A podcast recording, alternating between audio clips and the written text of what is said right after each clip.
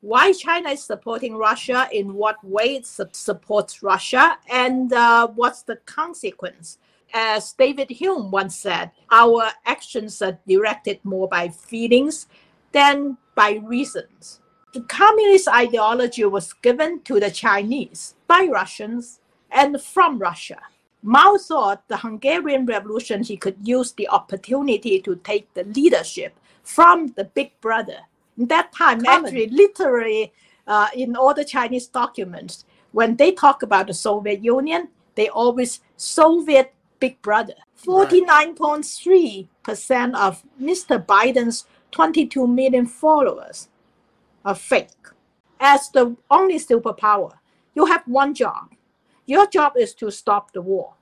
Right. The biden administration did not. Instead they gave ukraine whatever weapon they could think of. Namaskar. Hello and welcome to PGurus channel. I'm your host Sree Iyer.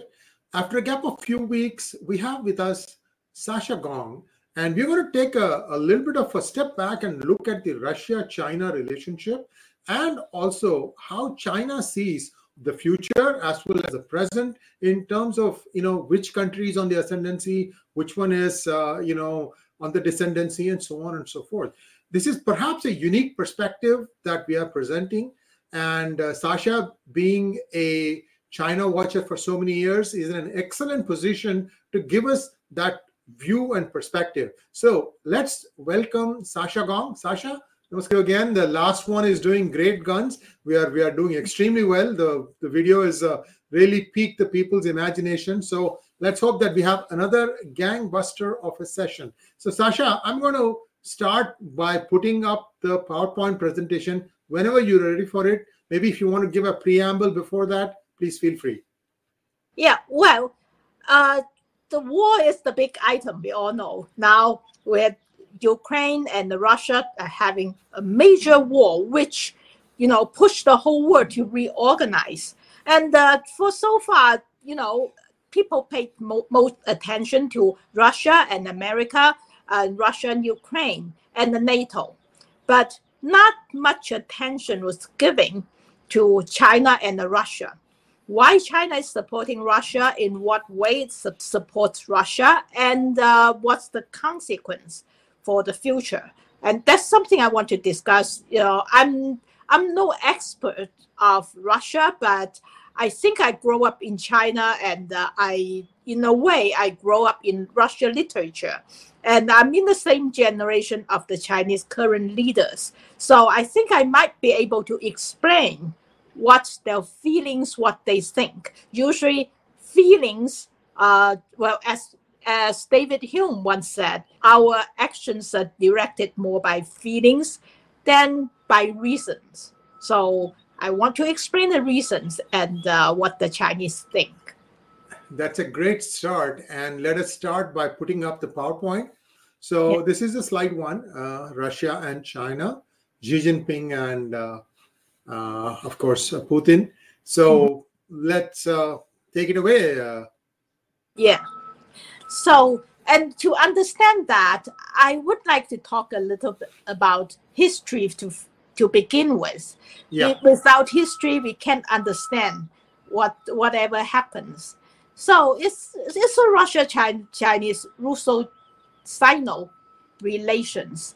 And well, let's drop the previous relations. Like uh, I don't want to go back to the Qing Dynasty, Peter the Great, whatever. Let's start with the communist ideology. The communist ideology was given to the Chinese by Russians and from Russia. So Chairman Mao used to say that the October Revolution, the gunfight of October Revolution, gave us, uh, brought us Marxist, Leninist, and gave up communism. So that's how important. Of course, we all know all the way up to its collapse, Russia was the big brother in the communist bloc. But China drifted away from Russia. Before we talk about that, we also need to talk about what the, the relationship between the two communist parties, the two communist giants. And first, you see, after the Russian Revolution, sent a bunch of international communists. in that time, they called Comintern. 1924, the Russian communists or Soviet communists set up a communist international called Comintern. That's the short term. And uh, several major Comintern figures went to China. They went to China to help to organize the Chinese communist movement.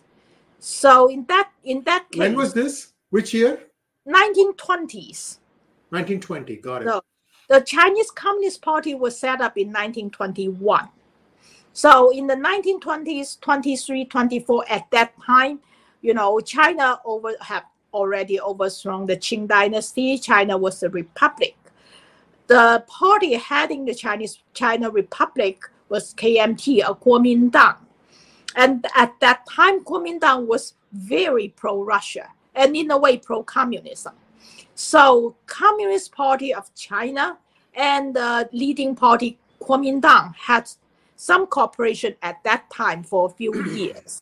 And uh, Russia sent their expert to China.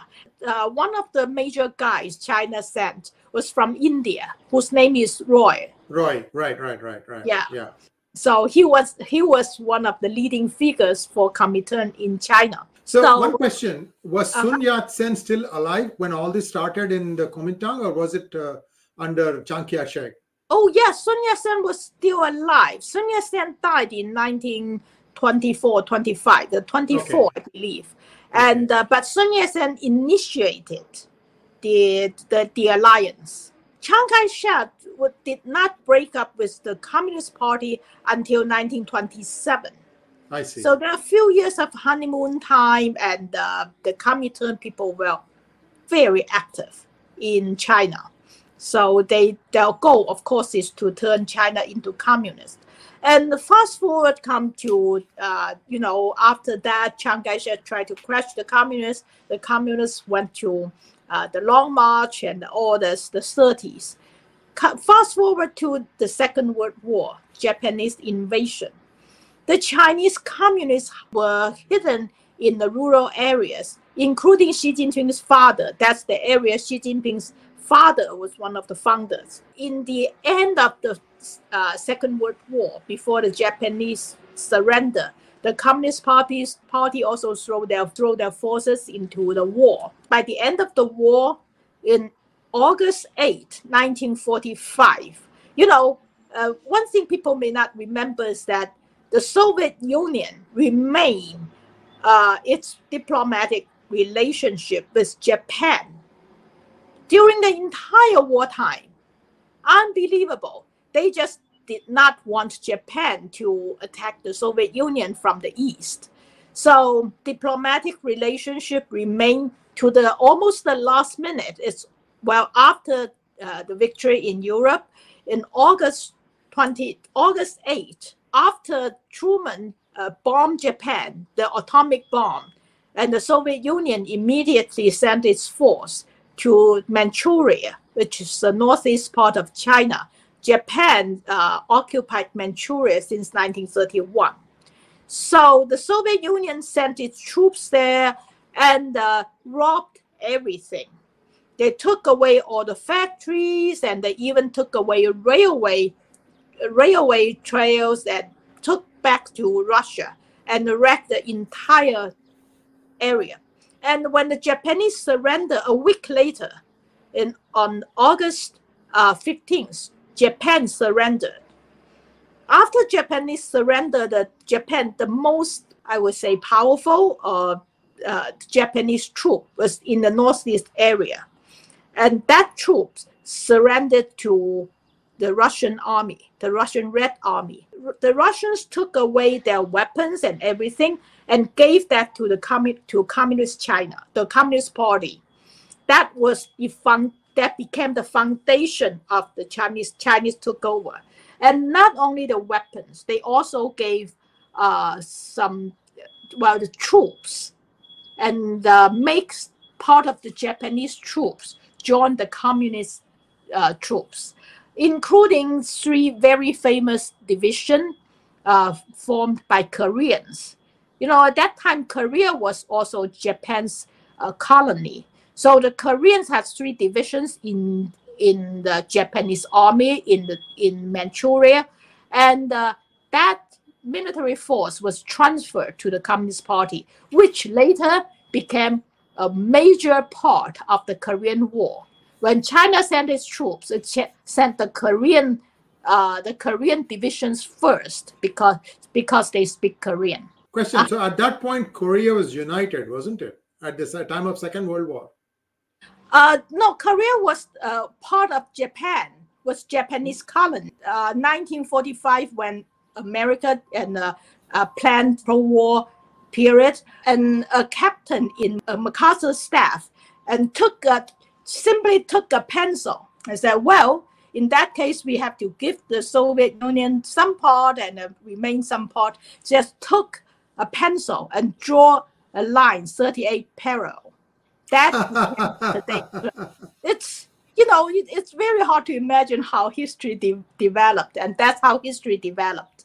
And he draw a line and that became the line. That's still the, that is still the line today.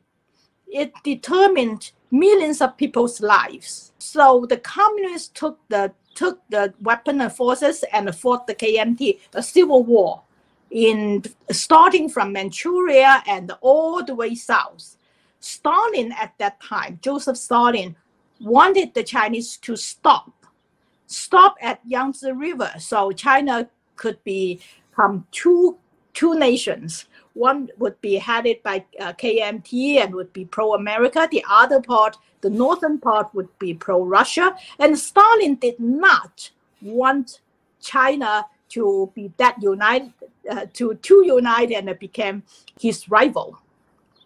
Anyway, so when Stalin's order arrived China, Mao said no, and he Mao wanted to unite China, so he kept attacking and united China. So China became communist in 1949, and the PRC was established on uh, August, October 1st, 1949. So and, one, one question, Sasha. Oh, sorry, uh-huh. uh, uh, this is the more critical part. So the KMT did not have the arms and ammunition to counter the uh, Chinese uh, Communist Party. Is that what led to Chiang Kai-shek uh, to uh, jump to Taiwan? No, actually they did. They had all the American uh, equipment. You just think yeah. of what happened in Afghanistan or what's happening. America supplied them huge amount of weapons, huge amount. So how did they manage to lose it? Well, corruption, and uh, loss of people's support. You know, for one thing, America has a special talent to support corrupt regimes who claim to be democratic. That's it's a tragedy. That's another issue we can discuss. I'm not saying America.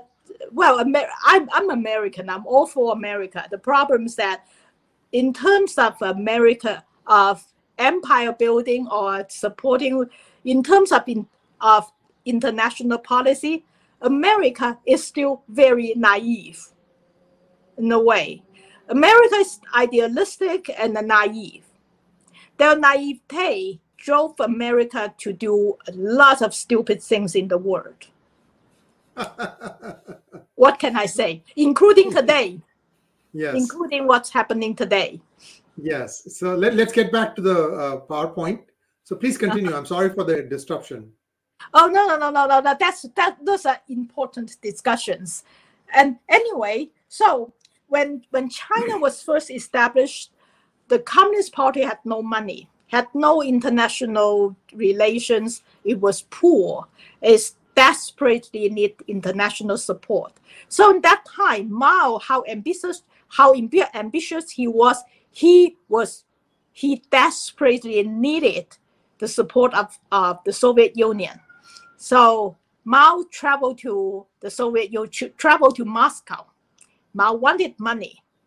And Stalin, on the other hand, Stalin wanted land, wanted, uh, well, whatever the imperialists wanted, you know, uh, harbors, ports, and uh, railway, whatever. Stalin wants all those things. Mao, of course, did not want to give.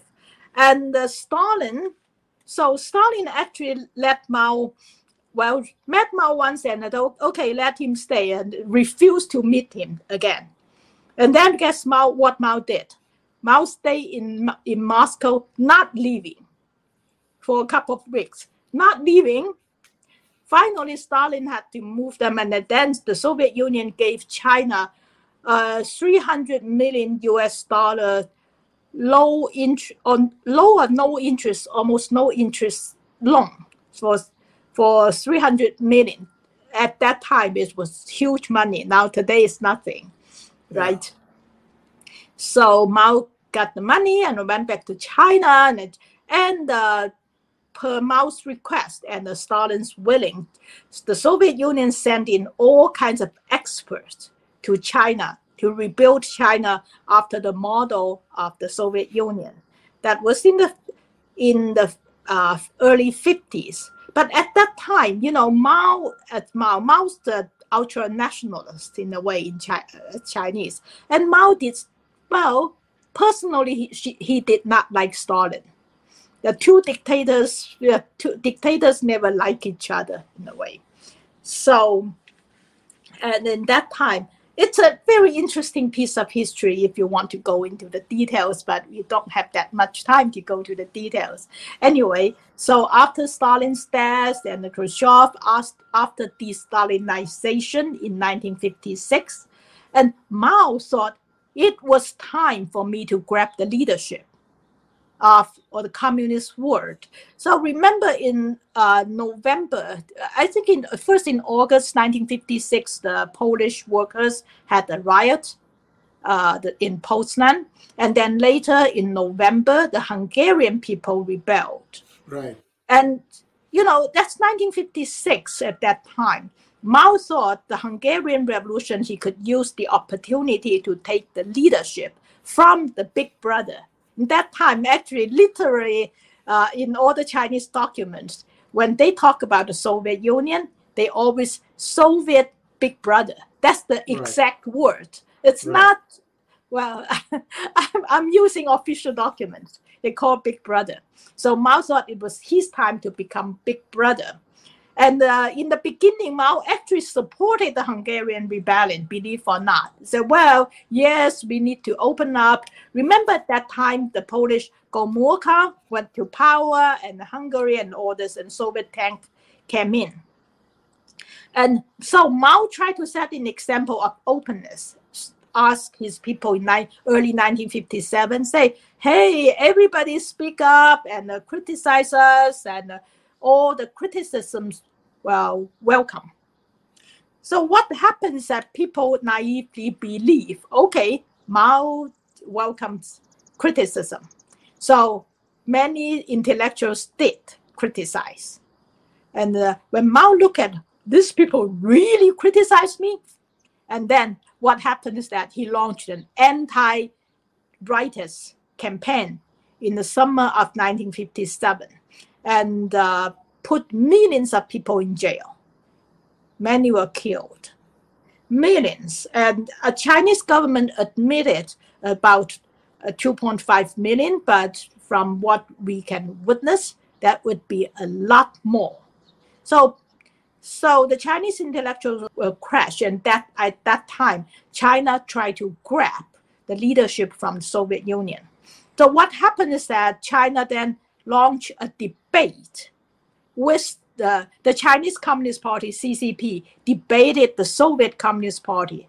China launched the attack first. They attacked Khrushchev. They attacked the secret report, which you know exposed uh, Stalin's crime. And they said the Soviet Union is going to the route of revisionism. That's the exact term the Chinese use. And uh, so Ch- China said communist, the communist movement should not go this route. We should follow uh, the original Marxist, Leninist, Stalinist, even Stalin's ideology. We should be more radical than less radical. So the Soviet, actually, the Soviet then called the Chinese dogmatism. So, that was a huge debate between uh, revisionism and dogmatism. Of course, because of the power, the Soviet Union well control most of the communist parties in the world. Everybody went the Soviet way, except later one tiny country went away. That's Albania. So China and Albania were the two lonely, lonely forces, and Albania using this because Soviet Union, you know, I guess Soviet has had his Muslim problems, and the Albanian is a Muslim country, country, and the Soviet Union did not like it that much, and it was badly managed country, communist country. So Albania, for the price of going to support China, demanded lots of money from China, and China satisfied their money demand a lot. That was the debate. It's I grew up in this debate. But one thing, you know, which uh, talking about all this background, the importance of today's leaders. Remember, today's leaders, Xi Jinping, Li Keqiang, and almost everybody, that was their childhood they grow up there. And uh, they grow up shaped by the debate. And the Soviet Union was a daily word, daily occurrence to people.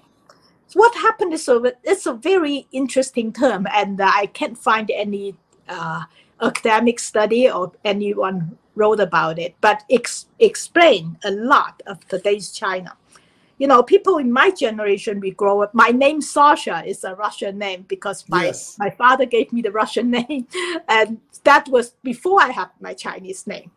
So that's my generation.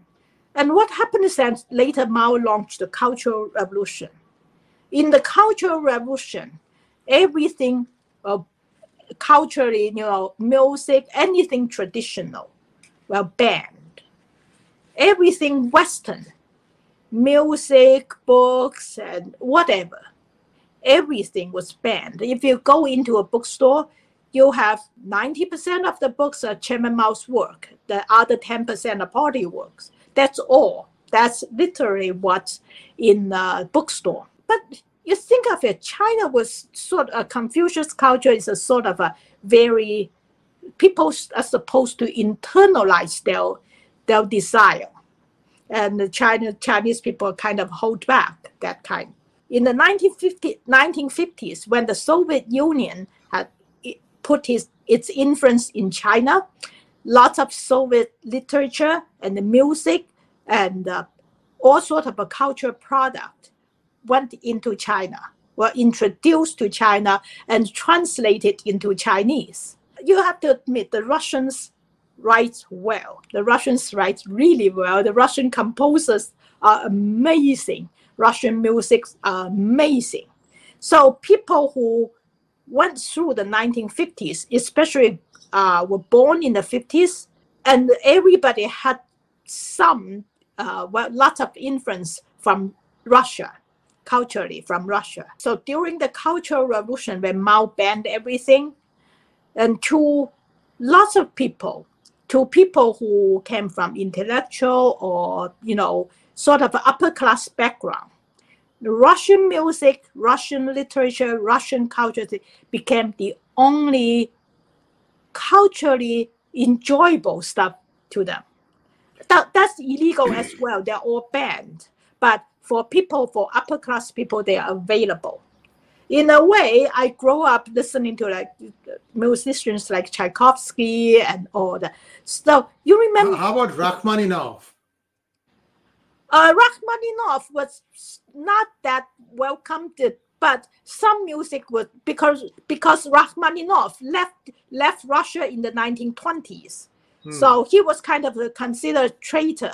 But Shostakovich was very much available. Yeah, Shostakovich, right, right, right. And uh, there's also there's also a pair. I'm trying to remember the name. There's a pair with a hyphen. Uh, Rimsky Korsakov.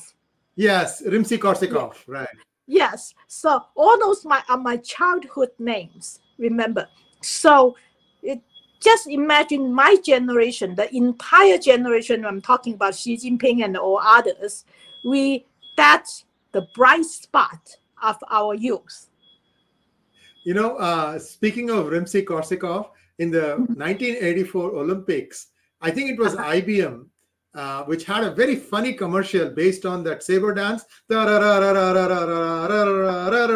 So what what they are showing is how fast the um, bobsled is running, and and and they show that one of the drivers is having a Coca Cola in his hands, and then the Uh-huh. last one is got "Hi Mom" as a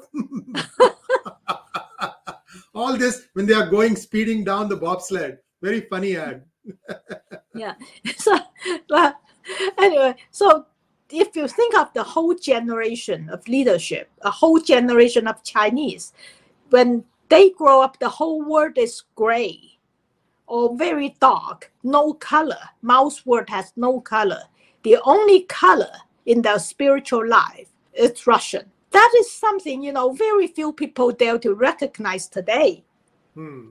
people don't want to talk about it and uh, you know there's some sometimes they are ashamed but one thing revealed what happens that when xi jinping went to visit russia and reporters you know he was meeting with putin and gave a press conference. And uh, well reporters asked him what kind of books you like? Russian books. He named two books. Well i i guarantee half of or even most of Russian people would not know unless they grow under communism. The two very communist books. And one is actually written about the war in Ukraine Hmm. in the 1920s. And that yeah, that's that book is like translate literally is how how steel is forged. And uh, every Chinese in our generation remembered many famous lines from that book. But the Chi- the Russians, after the war after 1957, but they abandoned those things. So there's some, you know, some things that that's why Xi Jinping tried very hard to please Putin. When you, you see several times he he visited Russia, he was trying so hard to show he loves Russian cultures. He loves this, loves that. Although I don't think Xi Jinping is that well educated, but as I said, even you know if you come to from certain upper classes, that was, you know, Russian culture was the bright spot in your youth. So that explained a lot of what the Chinese leaders uh, think of Russia. Uh, and then the United States came in in 1971, 1972. The United States tried, you know, Nixon's visit, and uh, they put a wedge, be- and not a wedge. Actually, the wedge was there. The split was there for a long time, and uh, so the Chinese suddenly discovered the United States of America. So wow, great! But culturally, I mean, say culturally, the Chinese, if you ask them to choose between, say, you choose between Russian music, Russian songs, and a jazz, for example, the majority of Chi- Chinese would choose Russian music. yeah. That's well, uh, well, I'm both. I love, I love both, but perhaps I have been in the states for so long. Right, right, really right, right. We appreciate it. acquire a new taste. Right, right, right. Yes, but if, if you look at if you look at that the cultural background, so when United States came came into China, the United States actually swept the Chinese uh, by their feet. Uh, so wow, that's a very rich, powerful country, great, great system, democracy, freedom, and that actually stirred up the Chinese imagination. Except one thing, culturally, China China has a long culture. Russia has a long culture. To I talk to my Russian friends and the Chinese friends. Culturally, the United States of America is a child compared Yes. to old Yes. country. Yes. And uh, one thing also, the U.S. had it's very hard for the U.S. to relate to like my generation, Chinese and Russia, because in our lives under communism, our lives in that time are full of pain. You you never you always hear pain from Russian music, for example, Russian songs, Russian music, pain and desperation and love and very deep. And the Chinese appreciate that. America is sort of a present you an easy life. Yes, yes. And so that's some that's some cultural understanding I think America True, needs true. to pay attention to. And uh, then let's go to the next subject, right? Yeah. Uh, I, I, I think I have been talking a little too much on that part. The next slide up is uh, China and Russia in the age of globalization. You know, I well, of course, there are a lot of subject to talk about for this, and uh, I just want to stress some a few things which are important to understand today's China, U.S. and China-Russia relationship. Here is that you know the Chinese has a reform starting from the late 1970s. The reform they call a, a market reform, but China one thing is well is the Chinese, the Chinese leadership, as I say, never, ever, ever wanted to take the route of democratic reform. They appreciate the free market system, but they think, well, they can control it better. And uh, uh, the Chinese upper classes, they don't trust ordinary people. And to the Chinese, to a lot of Chinese, if not the majority of Chinese leadership, they think to, you know, if they'll vote equals to someone who like their servant, it's a ridiculous thing. In a way, what you see in China is the Chinese reform is very, very controlled. And controlled in terms of we take your economic development model, market e- economy, but we, we reject your political system and we also reject your many cultural aspect. So what, what you see is today's China is a very strange mix of that. And China at that time, I remember even in the 80s when the reform just started, and uh, the Chinese appreciate more like Singapore or other models without democracy, economic development without democracy. And uh, culturally, the Chinese said we don't want to be westernized. Especially the Chinese Communist Party is that they don't want to be westernized. And they come to Xi Jinping, you, you see that in recent years, what Xi Jinping did was Xi Jinping tried very hard to wipe out the Western Western cultural influence. And he especially and his people who are backing him they don't want china to be westernized culturally. It's very important because that comes to the comparison of russia. If you look at russia the russian communism the Rus- soviet union collapsed in uh, december 26 1991 right? But even before that you know when Gorbachev launched its glasnost in 18, Uh, and yeah, in uh, in 19, 1985, the Soviet Union did not, well, they were not that keen to adopt Western economic model, if we remember it correct. You yeah, see, yeah. empty shelf, but they are more keen at that time to Western political models and cultural models. In a way, if you look at Russia, what we know about Russia is that since Peter the Great, since early 18th century, Russia wanted so much to be part of Europe. Yes. And uh, Peter the Great ordered his entire court to be westernized or French Frenchnized in a way, cut their beards and do this, do that, and uh, we need to look more Western. So eventually, if you look at uh, uh, Catherine the Great, look his court and every the taste into well, she's German, of course, she was German, but the entire court taste it's more European than yes, and yes. Even Romanovs are all Germans, right? Romanovs are all Germans. oh yeah, yeah, they're all Yeah. but you know, uh, the, the way if you look at Russia, Russia culturally, Russia really wants to be part of Europe. And in Russia, I, I remember I read I, as books I read is that if you tell Russians they're Asian, you'll be very angry for a long time.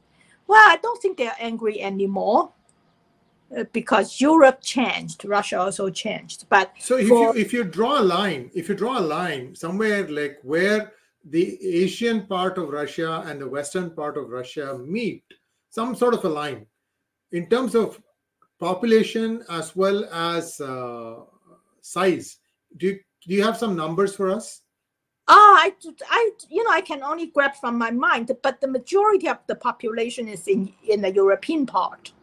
If you think of the uh, line between Asia and the Europe, is the Ural Mountains, Yeah.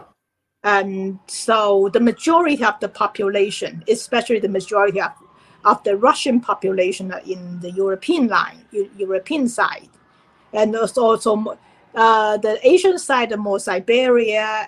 You have other, you know, nations there.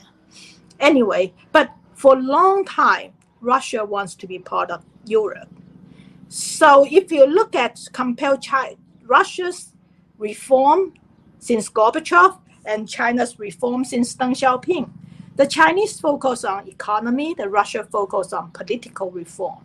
So if you look at even before the collapse of Soviet Union after uh, 1989, the Eastern European change, Russia held its first demo, true democratic election in March 1990.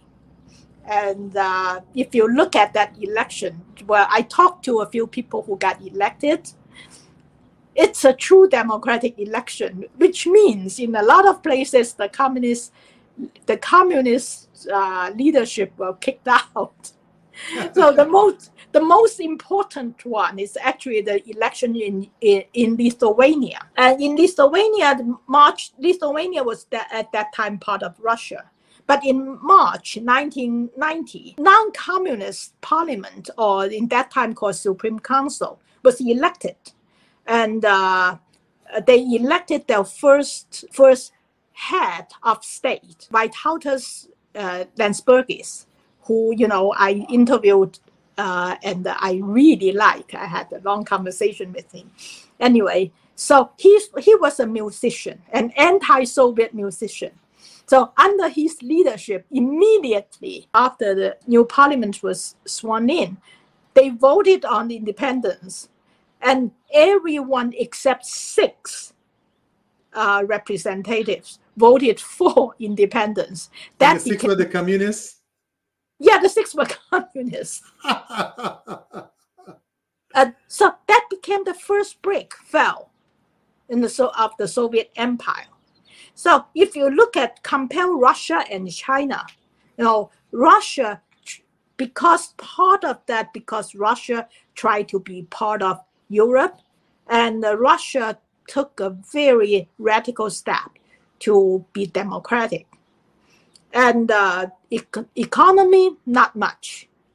So that's why it explains why Chinese economy took off because of you know the, in a way that it's a different issue. We can talk about it in a, Yes, uh, otherwise yes. you know otherwise it will take a whole day here. But But Yeah. Russia and China, if you look at whole globalization run, China took advantage of globalization and uh, built itself as the second largest economy in the world from a very poor country. And Russia, on the other hand, the economy failed miserably.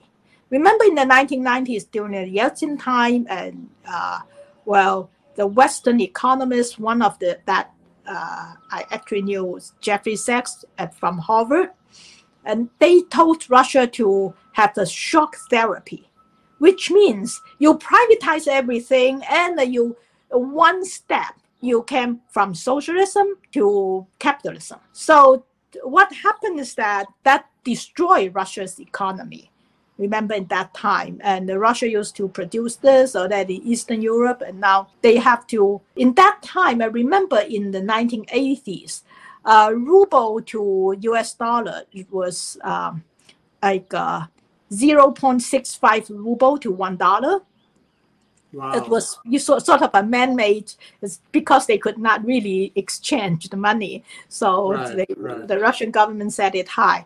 But ruble fell like hell, and uh, the whole economy failed. So in that time, the Russians, I talked to a Russian economist as well. What shock therapy? It's shock without therapy. So, lots of people lost their pension, lost you know people lost a lot. Some people lots of people lost everything. That actually brought back to the part the Communist Party, which became Yeltsin's most powerful opponent.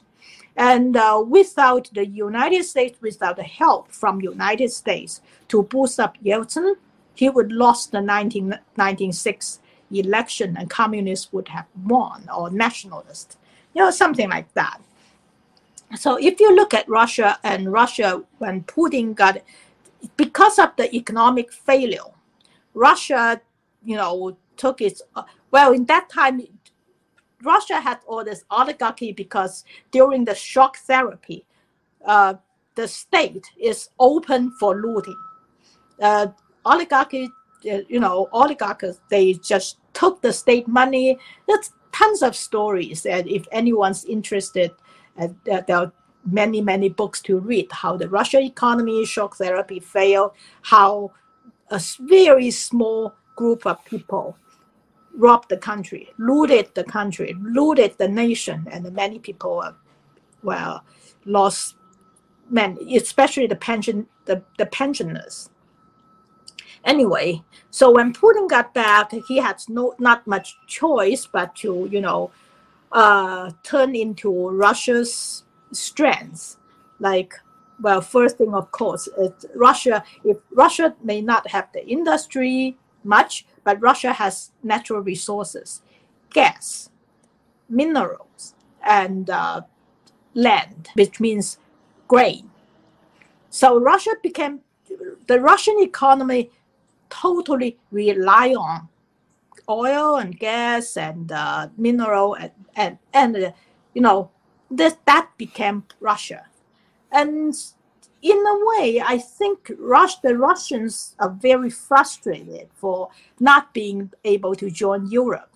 You know, Putin wants us to join NATO. of course, you, you know, he was rejected. And well, the funny thing of Russia-China relationship at that time was China, well, uh, the, the generation, Xi Jinping, and especially Xi Jinping, they try very hard to please Russia. They still, in a way, the Chinese thought Russia was the big brother there. And uh, Russia was culturally big brother and uh, historically all this. So if you look at in the past 10 years, Xi Jinping went to Russia a few times and uh, Putin went to China.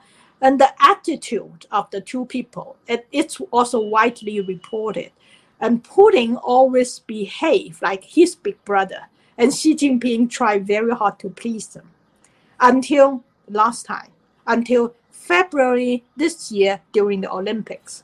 And if you look at the uh, pictures and all this came out, Putin, Xi Jinping looked like the big brother. Putin looked like he's begging for something. It, it's just very, very amazing when I watched all this and if you look at Chinese, the second largest economy of, in the world, China, it's not only the size of the economy, it's the capacity of production. And uh, what China desperately needs today, China needs energy. China needs grain. China is 30%, 30% of China's food rely on import. And China needs minerals because China, well, just China doesn't have that much.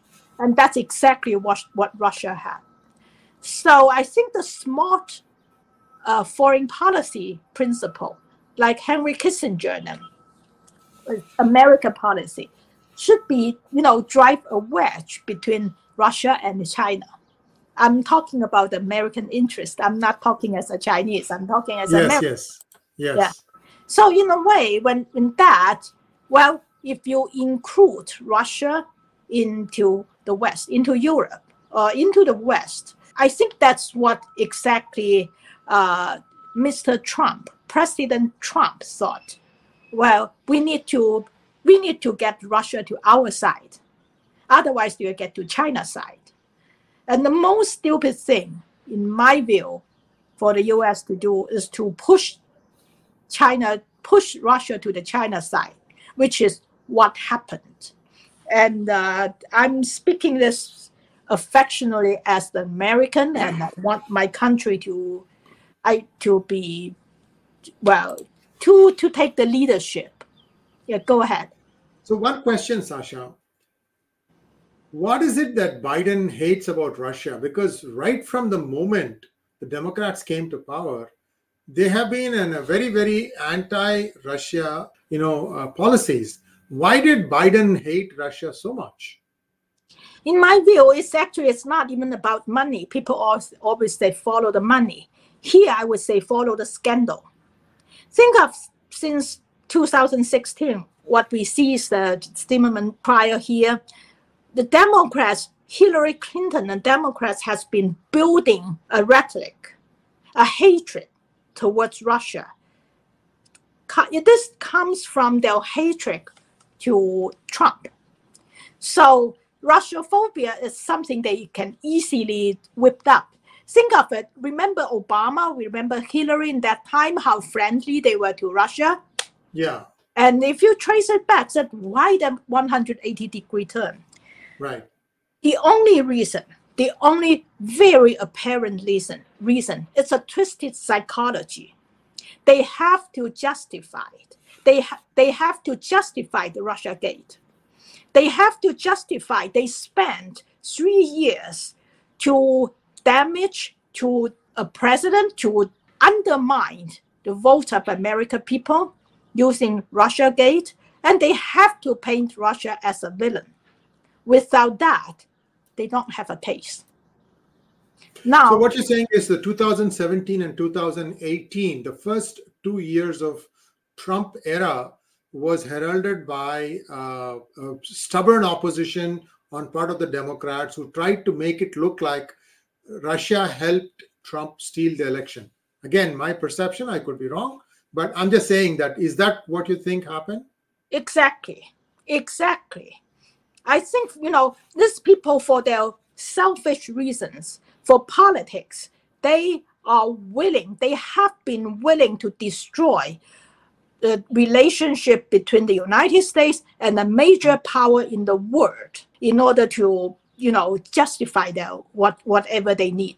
And uh, it's a very sad thing. And well, we saw that in medieval time. We just, you know, it's very think of it, especially since the Second World War. After that, with all this international cooperation, people always try to do diplomacy based on reason, rational diplomacy. And uh, but a lot of time they fail to do so. But at this level, to that extent, to destroy a, a relationship with a major country, I have never seen it. I have never seen this. Yeah. And so so it's a, it's the ego of a few individuals um, bonfire of vanities, if you will. I mean, the, if, if you can just take those people out, it could be a much more realistic world at this point of time. Yeah, more than vanity, actually. I think, well, fundamentally, they hated people's choice. They thought, you know, in that way, I think they're more clo- they are closer to the leadership in China they're closer to the leadership in Chinese thing. They don't think average average America their vote is carried the same weight as their own vote. So average America, the rednecks elected Trump. They hated that fact. They hated that you know people can so democracy can so easily take the power from their hand. They must destroy it from all these people, they determined to destroy America democracy, destroy America legal system, to destroy America's relationship, and to reshape the world just for their political needs and psychological needs. is a psychopath. So, uh, Sasha, tell me this. You know, it's okay for the Democrats to cry uncle about the election being stolen. And when the Republicans do it, they seem to put it down with disdain. How come? I mean, it's the same thing, isn't it? I don't have any any concrete evidence in my hand. Uh, to have to speak as a journalist, I don't have it. But you know, just to see circumstantial evidence. You know, the first time, 2016, 64 million people voted for Trump. Right. Second time, 75 million. I don't see any president in history got 11 million more votes in that second term. Mr. Obama got less. Nobody got that many more. Ah, I think except Reagan. Hmm. That's way back. Except Reagan. yeah, way yeah. back and compare 19. I, I forgot the actual number, but I think Reagan uh, reached to that number. Uh, Nixon may have something close and something like that. But it's a huge, huge increase.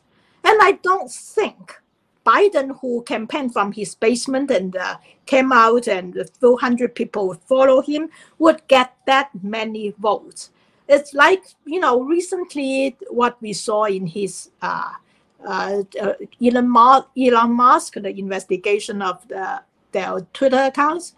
49.3 percent of Mr. Biden's 22 million followers are fake. I did a I did a monologue on this with all the data. It's doing extremely well. Please go ahead. You're right. Yeah. yeah. So and uh, remember, Trump, with all the suppression from Twitter, Trump has more than 80 million followers. It's impossible statistically. It, how come? So, well, if you ask me why, I ask those people why. You know, I'm pretty sure the election is stolen. So one one one small clarification, uh, Sasha. Mm-hmm before he became president, Biden's account was Joe Biden, and that had only mm-hmm. 3.5 million subscribers. So, so, it's not even a contest. Let's not even go there. It's not even a contest. You're not in the same universe. Forget about right. election. right. Exactly. So, you know, things have to make sense. And uh, in my life lessons that if something doesn't make sense. It must be a different reason. So we have to look at those. But yes, anyway. Yes. So let's so, get back to our Let's get back to our. Yeah. Yeah. Uh, the next one, the, the word order. We're talking about the word order in the eyes of Putin and Xi. I have been studying, you know, both men's uh, speech speeches. It's quite interesting. And um, what does Putin see? In the world. Have you read uh, his speech before the war? Uh, right no, before the no, it, I, I, I, you're talking about the presidium thing. It's a 55 minutes TV speech. He explained the war to the Russian hmm. people. Okay, okay. And something struck me, his tone. Something struck me. You know, usually a national leader before war, when you speak, you sort of uh, instigate people. You you you, sort of uh, chest pounding, look like a big guy and uh, uh, optimistic and that sort of thing. No, Putin's speech sounds like a complaint. That actually interests me a lot. He sounds like the West treats his nation and himself unjustly and uh, all this the complaints it's a very odd tone for a leader who's about to launch a war. I'm not saying the war is. I think the war is war is a stupid thing. I always think whatever most war are very stupid things to do. But the tone he talked about, well, he talked about like like uh, he said he was correcting the uh, the mistake made by uh, the communists. In, in a way, lots of people now, you know, in the West, ignorant people compel Putin that he's Stalin, he's Hitler.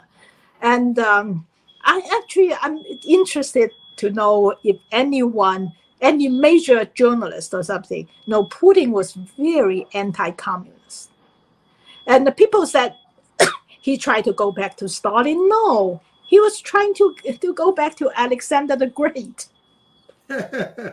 no, I'm not Alexander. Alexander, you know, Russian Alexander. Alexander first, I would say, the one who established uh, the Holy Alliance in Europe after the Napoleon War. Anyway, that's that's another Russian history uh, lesson. Well, I'm not getting into. And Putin is a, very much a nationalist, like most world leaders. They got to be right. But the way he talked about one thing, he talked about the, so, the Soviet Union. You see, Soviet Union was supposed to be a republic. Is that well? You have different countries and supposed supposed to be a federation. But it was not a federation. It was it was a central government, an empire.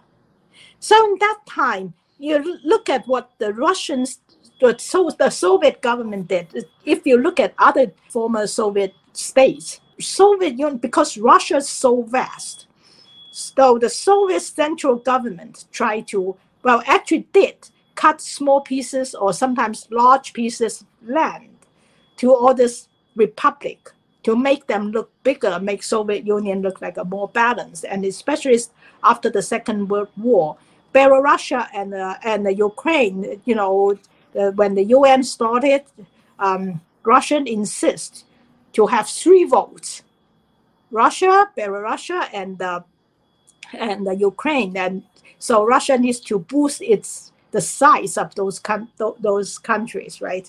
So Russia gave the part of Poland, which Russia, uh, Stalin and Hitler made a pact, and Russia took half of Poland from Poland, and later Russia gave part of uh, gave um, very vast major part of East Prussia to to uh, to to Poland to compensate Poland. And that was actually a very brutal move. After the Second World War, I wonder why no people, nobody was writing about it because they just drove away, they ethnic cleansed the German population in that area. And well, anyway, uh, I'm not getting into that as well.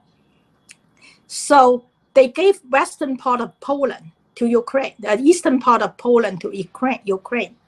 They also gave Crimea, 1954, to Ukraine. Uh, the Crimea actually was, well, was taken by Potemkin to Catherine the Great for Catherine the Great, right? And it was it was not Russian; it was Tatar so the Russians actually did the ethnic cleansing in Crimea uh, to and move the entire Tatar nation to Siberia and took that land, and uh, then it became major Russian. One of the one of the butchers who did Russia's work and killed a lot of Tatars was a Hungarian guy called Bela Kun. Anyway, that well, that guy was later shot by Stalin anyway. So it's it's a lot of very very bloody history, very very bloody history. And the sad thing is that I think American diplomats and Americans largely don't know that history. Well, in, in my way, I'm a historian educated in China. I have to read lots of those histories, and that's also in my interest. So, and this Russian, this war, I, I brought back lots of memories to me. I just think, yes. Jesus Christ, I read that history. I read this history. anyway, so in Putin's eyes, when come back to it, Putin thought he was a Westerner. He wanted to be part of Europe, but he was rejected. And uh, in Xi Jinping's eye, it's also, you know, that's where they met. Xi Jinping, he wanted to resume Chairman Mao's dream. He wanted to be that big brother. In whatever a new alliance, in the new communist or non-communist, third world, whatever you name that, he wants to be the big brother now. So in Xi Jinping's eye, Xi Jinping said, well, China for 40 years have Chinese economy, China has been going towards the Western type of economy for too long. Now let's get back. Let's get back to communism. So he's very dogmatic. And uh, in this way, the Ukraine, the war, Russian was driven out by the West. In the war, Xi Jinping had an opportunity to become Russia's big brother. And then now he's doing that. That's how Xi Jinping sees the new world order. The world so, order, well, and Russia, on the other hand, Russia, I think Putin now doesn't mind if Russia became part of Asia. One, one question in all this, uh, Sasha. Do you think Putin invaded Ukraine at the instigation of China, or was it the other way around? I don't think China has a had a role in it. My hunch, I of course, you know, later uh, historians or investigators may find more, but, but I don't think China needs that because China had a lot of investment in Ukraine. And uh, if you look at Ukraine and China's relationship, and also that was neglected by by almost the entire media. After Ukraine gained its independence, Ukraine developed a very cozy relationship with China. Yes. And the, yes. you see, Ukraine has, besides Russia, the, Ukraine has the largest number of nuclear physicists and weapons yes. specialists. Yes. So if you think of, if you check, you'll see how many of those specialists are now working in China or have been working in China. Ukraine also sold China its first aircraft carrier, scrap metal, I think, was sold it to as scrap metal, and China built based on that. China got the technology and built its first uh, aircraft carrier. What we are seeing is a very interesting situation in the sense, you know, uh, Ukraine gives away all its nuclear missiles to Russia in exchange for a non aggression treaty, which mm-hmm. Russia broke. But after it did that, it went and built the army, navy, and air force, at least in a big way, because they had all the designs for China, which now hates US. And now that Russia has invaded Ukraine, US has gotten back to helping Ukraine defend itself. I mean, I, I'm, I'm losing my mind here. I know every every sane people would lose their mind, and also, uh, here comes India. You know, uh, I I think Prime Minister Modi refused to condemn Russia. Yes, and and uh, India rely on Russia for its weapon systems. Am I right? Right, right. So um, India has majority of its weapon system from Russia, especially the serious stuff, the tanks, the submarines, uh, MiG fighter aircraft. So they, they can't wean themselves off of Russia so easily. And uh, they, they've tried this piecemeal, like they went and bought some from the French.